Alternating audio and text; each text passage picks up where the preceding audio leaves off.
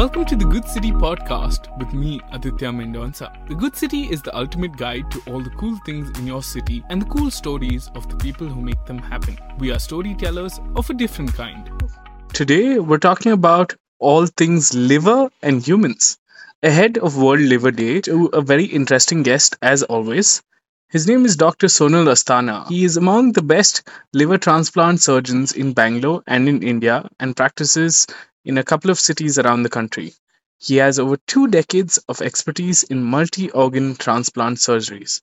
Welcome to the show, Doc. Thank you so much, Aditya. It's great to be here. So, Doc, how's your day been? You have a pretty hectic schedule seven days a week. Or is it six days a week? Uh, yes, it, I mean, thank you so much for asking. Uh, well, I guess I can't complain. Uh, I get to do what I really like to do, and that's uh, take care of patients, help people get better, as well as contribute a little bit towards uh, understanding how the liver works. So, uh, in most of my days, I get to do a little bit of each. Uh, you know, in the mornings, I do rounds on the patients we've operated on. We see a few new patients in clinic, and then, of course, uh, uh, we operate on people who need surgeries, both transplant and non-transplant. So, uh, so that's usually what how, how the day goes. How does anybody know that they're due to get a liver transplant, or how do they diagnose that they need uh, their liver checked? So, most people, if they can afford it, do a yearly health checkup. But what about for the, those that don't until it's too late? Now that that's a really good question, Aditya. Uh, the challenging thing about liver disease is that there are no fixed symptoms that actually help one diagnose it early. Uh, so, uh, just to give you a brief about the liver, the liver is actually the largest organ in the body. So, it weighs about 2% of the entire body's weight. So, for somebody who's 100 kilos, about 2 kilos of that is going to be the liver. So clearly, it's it's a large organ, and it's also the hardest working organ in the body because it has more than 500 functions. So there there isn't very many processes in the body that aren't directly or indirectly impacted by the liver's function. Uh, and like any good piece of machinery, it needs uh, you know regular upkeep and uh, you know avoidance of wear and tear. Uh, as you know, as age advances and as we go about our lives, I think it is also incumbent on us to uh, do what's necessary to take care of our livers. Uh, now, the liver actually has a lot of regenerative potential. It, that means it can actually heal itself, uh, which is a good thing from a body's perspective, but a fairly bad thing from diagnosing liver disease early. This means that the liver doesn't uh, actually present with symptoms until uh, people have relatively advanced liver problems. So, what can be the problems that actually may, may, make one wonder whether they have a liver disease? You know, extreme fatigability or tiredness. Uh, that's one possibility. Secondly, people noticing that their eyes are yellow, they're developing jaundice, develop excessive itching. Uh, they notice that the urine is uh, a high color, it becomes you know, extra, yellow in color. Uh, in some advanced stages, people tend to develop fluid in their abdomen and the abdomen swells up, or uh, fluid around their legs as well. Yeah, some of these things can be fairly dramatic. In slightly more advanced stages of liver failure, people can develop coma because of toxins affecting the brain directly. People can develop blood vomiting because of pressure inside the blood veins. And uh, sadly, in in very very advanced cases, uh, when the liver completely fails, there is no recourse but to offer a liver transplant. That is changing the liver. Right. And speaking of transplant, it's it's still quite hard in India with even though many states, cities, and organizations are talking about organ transplantation. You're absolutely right. I think yeah, it it is a question of scale. So uh, in India, we reckon that approximately 30 to 50,000 people need a liver transplant every year. Uh, the number of liver transplants done every year in India is approximately 3,000. So, oh. I mean, as, as a number, uh, it actually is fairly impressive. It's up there. India is among the top three liver transplant performing countries in the world. But given our population size, we basically uh, we're barely making a dent in the requirement of um, uh, of liver transplant. Now, liver transplant can be done in two ways. One way is when an organ is offered from a deceased person. As you may have heard, there are uh, some uh, people who unfortunately develop accidents and they go on to develop what is called brain death, in which case all the brain functions are lost while uh, the heart is still beating because the patient is on a ventilator. In some situations like this, patients' families might choose to come forward and donate their organs. Uh, and this is an area that we in Karnataka have made substantial progress in because Karnataka was the uh, second largest organ donor state in India last year. Oh, wow. Okay. So, so the, the so this is obviously improving, but it isn't nearly enough to meet the demand for uh, uh, uh, for for among desperate patients because the, the liver does not really have something like a dialysis equivalent as you would have in the kidney. So when we have patients with liver failure, unfortunately, transplant is a necessity and a very rapid one actually. So second way of getting sorry, go on. Yeah, sorry. Now, the second way of getting an organ is a living donor transplant, where somebody from the family donates part of their organ uh, of the liver, usually the right or the left side of the liver. And uh, this uh, is also a safe operation. This is actually the way in which most of our patients get a transplant because our donor rates, although improving, are still less than what we need to uh, to save our patients. Okay, that's quite phenomenal to know that Karnataka is leading the way. Now, uh, doctor, um, can liver problems affect any age group? Uh, yes, absolutely. So, uh, liver disease can uh, affect anybody from a small baby to uh, someone uh, who's who's elderly or advanced in age as well. It's a common misconception that liver disease is caused only because of alcohol, and certainly this stigma sometimes prevents some patients from uh, you know, reaching forward and reaching for help. Uh, you know, for example, small children can have gene defects or developmental defects which cause uh, the liver uh, to fail. You know, one, one such example would be uh, children with a with the failure of the development of their bile duct, which is called biliary atresia.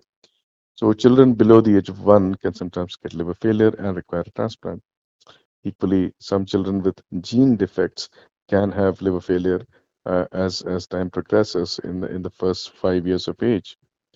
Uh, as one grows older, of course, you know, there are challenges with hepatitis B and hepatitis C, viral diseases that impact the liver and cause liver failure and liver cancer. Uh, the biggest emerging challenge in our country at this point is non-alcoholic steatohepatitis or fatty liver disease. Okay. Uh, so, uh, you know, this is caused a lot due to uh, rapidly changing lifestyles and uh, where we have uh, you know increased caloric consumption as well as uh, you know a more sedentary life we we certainly walk less than perhaps our parents and grandparents did yes so, uh, a lot of people are used to sitting down most parts of the day. Yeah. So and certainly in bangalore that's very true isn't it? We're the IT capital of the world and most people while working from homes spend a long time in front of their machines and systems. Uh, so certainly, uh, the sedentary lifestyle is taking a toll on all parts of our body, especially our livers. So, uh, because of uh, these uh, these uh, these people who develop fatty livers, you know, the fat depositing in the liver can cause inflammation or swelling of inside the liver, and this can gradually, over time, progress to liver cirrhosis, where the liver hardens and then eventually fails as well. So uh, this is actually a rising cause of liver failure in India and, and across the world, and it has become one of the most common indications for a liver transplant uh, in, in, in our program. Okay. Um, now moving on to a very important question. What are the tests one has to routinely get every year apart from a full body checkup? Sure. According to you. Okay. So uh, a lot of these tests are dependent on uh, what one's age is, what one's sort of physical and uh, you know and and uh, lifestyle profile is. Uh, so I mean, perhaps the first thing to do is to understand that there are a few things that one can do to keep one's liver healthy. Okay. Um, the the first thing is is monitor our diet. What we put inside our body is is very important. Right. Uh, the best thing to do is to limit our calorie consumption. We all eat more than we need, uh, based on our body weight and to change the kind of calories we eat more importantly limit the carbohydrates that we have so cut down on processed carbohydrates cut down on refined sugars and that in itself would actually take a lot of pressure off the liver. Okay. The second is exercise. Exercising, at least getting off your feet, walking briskly for 30 to 45 minutes a day is uh, is enough to get you know the metabolism going and burning fat off the liver. Uh, you know, sitting is the new smoking.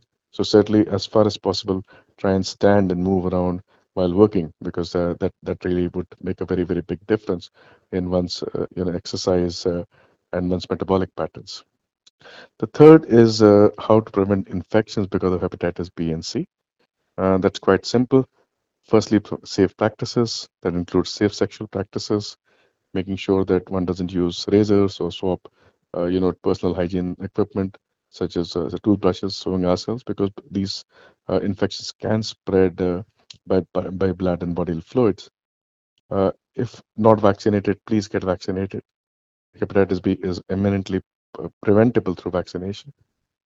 And uh, whenever in a hospital, please ensure that disposable needles are used and needles are not reused uh, for, for giving if an injection is needed. Okay. Those are really interesting topics and uh, very important for everybody. So, doctor, you know, when I met you a couple of years ago, you and your interesting team at Aster, and what is the integrated liver care team all about? Thank you so much for asking. Um, I certainly remember our first meeting. Um, I mean, we the integrated liver care uh, is a novel working concept that we've developed over the past decade. Essentially, um, as as you know, uh, medicine tends to work in silos. Uh, you know, surgeons tend to do surgical jobs, medical med- medical doctors tend to do medical jobs, and uh, but over over time, it has become very uh, apparent that you know all of us need to work together in order to cure, to sort of solve or address specific issues. Um, and so certainly the way forward seems to be to develop integrated teams uh, which have surgical specialists, medical specialists, uh, you know, radiology specialists, critical care and anesthesia specialists, who are all focused on taking care of a single organ. So, which is what the integrated liver care team is all about. Essentially, it's all specialists of different use, different skills, and different specialities who converge and uh, offer their opinions on patients uh, who have liver disease. So uh, certainly it involves involve various disciplines working together, various minds working together uh, in order to provide the best care. So think about it like a football team, uh, you know, where, where there are different people with different roles, but they all work cohesively to achieve a certain goal. Uh, so that's what the integrated liver care team is all about. That's um, amazing and exciting. Absolutely. I remember I remember your colleague Dr. Raja had spoken about competition makes you faster, but collaboration makes you better. Yeah, absolutely right. Uh, and that that is certainly one of Dr. Raja's favorite sayings. Um, I think that we are all better together, and uh, certainly um, uh, the uh, the impression that one sort of mind can solve everything is perhaps a fallacy in medicine. We have all recognized, and we've learned very rapidly that humility and uh, you know the ability to ask for help from colleagues with different qualifications and different skills from yourself is actually going to be better for our patients. And okay. uh, regarding technology even you mentioned the 3d printed liver. Right. So we are we are actually very blessed to be working in bangalore because bangalore is a phen- phenomenal place. You know you have the best of medicine you have the best of technology you have the best of science institutes like the indian institute of science here. Uh, you have a great startup culture. Uh, so so this this actually makes one you know meet very very interesting people. And uh, one of the uh, things that sort of came about of these meetings was our understanding that we could actually find a better way of planning our liver property operations. Uh, so to give you a background, when we actually do liver transplants in children, uh, we have to plan the amount of liver that can be taken out from the donor very precisely uh, so that we do not give the, the child too much or too little liver. And equally, because the blood vessels of a child's liver are so fine, uh, it is important for us to get as much information as possible before we actually start an operation. So, uh, this particular case that you mentioned uh, was a, a mom who was donating to her daughter. And uh, in this situation, we uh, used a CT scan image of the mom's liver in order to 3D print her liver, and then uh, without actually having to, uh, you know, uh, sort of lay a knife on mom's belly, we were able to precisely plan out how we would operate on the mom's liver uh, because we had all the uh, information uh, in the in the 3D printed model about where the blood vessels, etc., would be. So I'm pleased to say that we were able to do this successfully, and this model helped in planning this child's surgery, and the child and mom did well. So this was something that we were lucky enough to pioneer in Bangalore, and I don't know any other city in India that could do that. That's exciting, and yes, uh, I think it's great for our listeners to actually hear about you know all the innovation that's happening in Bangalore. We do ha- have a lot of apps that we use firsthand uh, that initiate in Bangalore and then go to different parts of the world. But to actually see this happening in medical care is fascinating. So, Doc, you know, here's the other interesting part. Bangalore and India has been amongst the leading cities of the world offering affordable healthcare compared to other well funded countries. However, there are also a huge number of people here that can't afford certain surgeries. So, how do you and your team at ILC raise funds? Again, thank you so much for uh, for asking that question. This, as you know very well, is a topic that's really close to my heart. Uh, this is, uh, uh, you know, a lot of the people who have who currently work and serve in ILC have done their training across different parts of the world, and we have had the opportunity to look at systems which are very fun, well funded, either publicly funded or funded by insurance, by which people aren't denied health care just because of reasons of money. And uh, coming back to India, that was one of the most disturbing things to see how how many people were not able to afford the care that is available in India.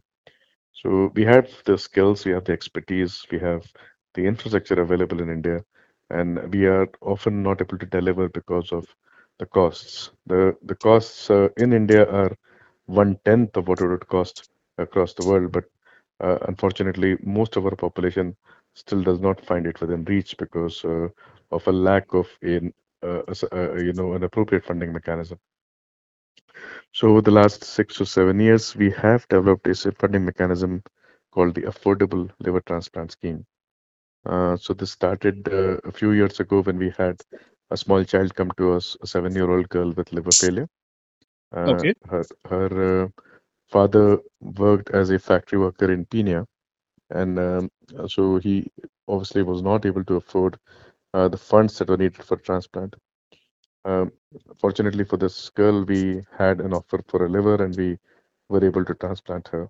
But then, of course, we realized that you know there was a big funding shortfall, and uh, we had a rapid learning curve because we had to go out and raise funds to be able to pay for this child's care.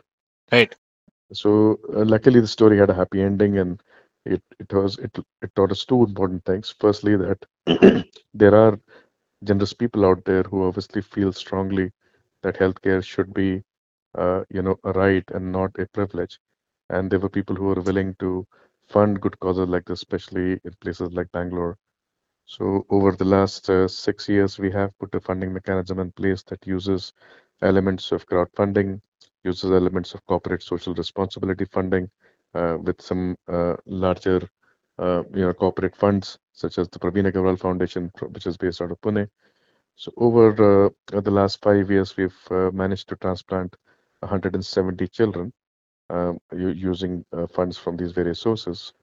So uh, what what we can do with this is that we can reduce the cost from you know 20 to 25 lakhs to only about 4 to 5 lakhs for the patient. So uh, we we are able to reduce the cost by almost 80% uh, when we actually use this kind of funding mechanism. And this was something that obviously uh, went to Innovate Bangalore. It got an award, and it is something that is also an IIM Ahmedabad case study right now. That's fascinating to say up to 80% is uh, I mean that sounds like a separate conversation for another day, but ahead of World Liver Day, what are your three short things that you would advise our listeners to do? So, uh, I mean, your liver works hard, treat it right. The three things you can do is to eat well, exercise, and be safe uh, in work, play, get vaccinated. Okay. So wait, what vaccination? Hepatitis B. Okay. Uh, that is a universally available vaccine. All right. and it right. is very, very effective. Okay. Thank you so much, Doc. Is there anything that we've missed asking you on the Good City Show? Uh, that was a fantastic uh, conversation. Thank you for the opportunity to connect with your listeners and uh, talk to them about uh, this topic that I'm really passionate about. Uh, and And- thank you very much. And what's the best way to reach out to you? The best way to reach out to me is uh, reach out to Aster Hospital. Uh, I'm, I'm available at Aster CMI Hospital and Aster RV Hospital at JP Nagar, Bangalore. Okay. Awesome, Doc. And hopefully I'll see you soon. Look forward to that, Aditya. You take care. You too. Bye. Bye. Folks, if you're tuning in, please do subscribe to us. We're on Spotify, on YouTube, on Instagram at The Good City Show. See you soon. Look forward to do something new. Welcome to the Good City podcast with me, Aditya Mendonça. The Good City is the ultimate guide to all the cool things in your city and the cool stories of the people who make them happen. We are storytellers of a different kind.